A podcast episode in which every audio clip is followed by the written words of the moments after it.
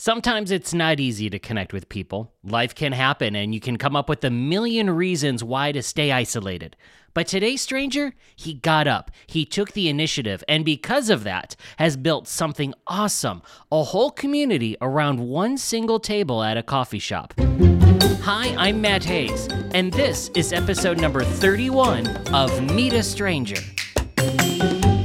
Often here on the podcast, I talk about the little coffee stand I frequent in Old San Juan.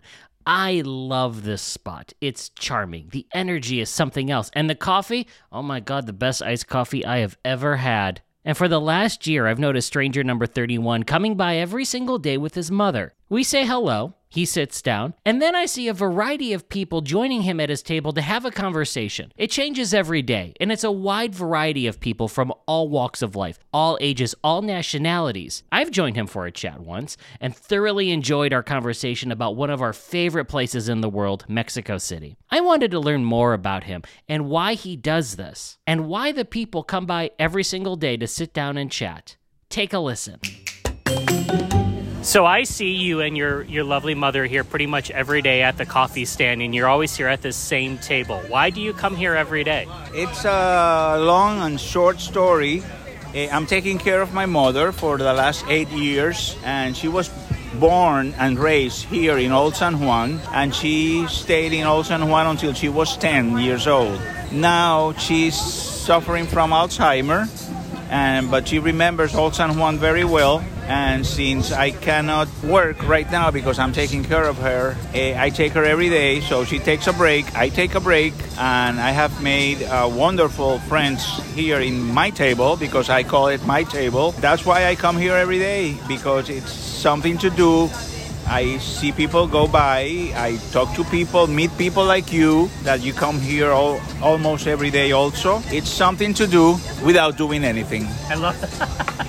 I love that. I want to ask you about this being your table because I know you have so many different people that come and sit and talk and all. So, like, you've built a little community here inside of our community.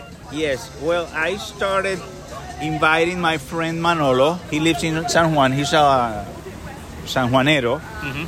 Uh, and uh, we are sort of related uh, family wise talking. And so I, I started coming by myself with my mother but then, you know, there's not not much to talk when a person is suffering from the illness I, I told you about. Mm-hmm. So I called Manolo, Manolo called his friends. Uh, there are other people that sat around us that I invited to the table. And now I have a small community of people that comes to my table. And I even had a party for Christmas. It was the, the party of the table. And we were like 12 people from the table. It was the first time most of them went to my house, and we had a great time. And it, it keeps getting better and better, more people, and we, we chat, we talk about important things. We sometimes we go very intellectual, sometimes we go very trashy. Mm-hmm. You know, it's it's it's a normal conversation, an everyday conversation that we have. We discuss the news, the no news and and I'm having a good time. It's a it's a good way. It's an outlet for me. Yeah. It's a great outlet for me to go out of my house because I cannot be in the house the whole day. It's impossible. Yeah. What have you learned about yourself during this time from these conversations and kind of building this little community? Is there anything that has really reflected onto you at all? Well, I knew I was social, very social, but I think I am very amicable that I can make friends easily because let me tell you i started inviting people and now people invite themselves to come to the table because they know the, the, the great dynamic mm-hmm. that takes place in the table and i can tell you that from the people of the table i have made friends you know not not only acquaintances but friends. Yeah. And that's important. And uh, that's one of the things that I have learned that I, I knew I was a very social person, but now that I, it's for me, it's easy to make friends when you want to. One last question. For anyone that would hear this and think, I want to do something like that, because I know when I go back stateside, you go to a coffee shop, it's not like what we have here. It's there's a, there isn't necessarily that sense of community, people sitting together and having a conversation, especially strangers. What would you say to someone that would want to do that on their own? Here in Puerto Rico or uh, Anywhere, abroad? anywhere, anywhere in the world. Well- what, what, what, what from this would you recommend to them about doing something like this? If they wanted to create a, a new circle of friends or a community like this? Well, I guess they have to have like 10 percentage of Hispanics in their in their blood. Yeah.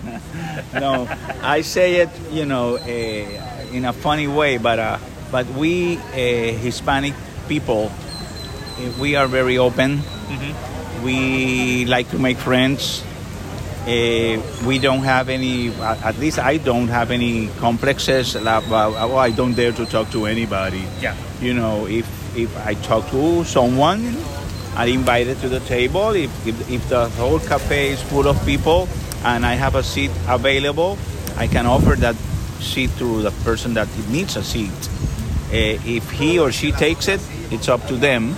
But a great adventure can happen if they sit in my table. Even though he's dealing a lot with his lovely mother, he still makes the effort every day to take her to this table. And because of that, he's built a great community of people. And it's not just about that. Every single day when I look over, I look at his mom and she has a huge smile on her face. You know, it's easy to make excuses for why we can't meet people, and sometimes I get it. There are things that get in the way. But it doesn't have to be some big elaborate thing you do.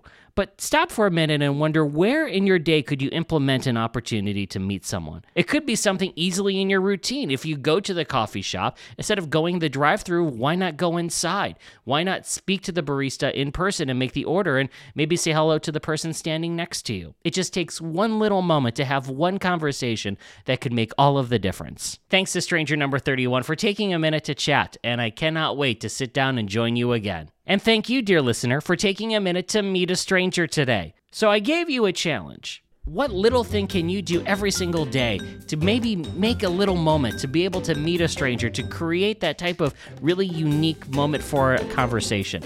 I'd love to know what your answer is. Slide into my DMs and let me know. Best way to do that is on Instagram at Go Meet a Stranger or my personal one at Matt Haze. Find links to all of those in the show notes. Until next time, thanks for taking a minute to meet a stranger. I'm Matt Haze. Onward.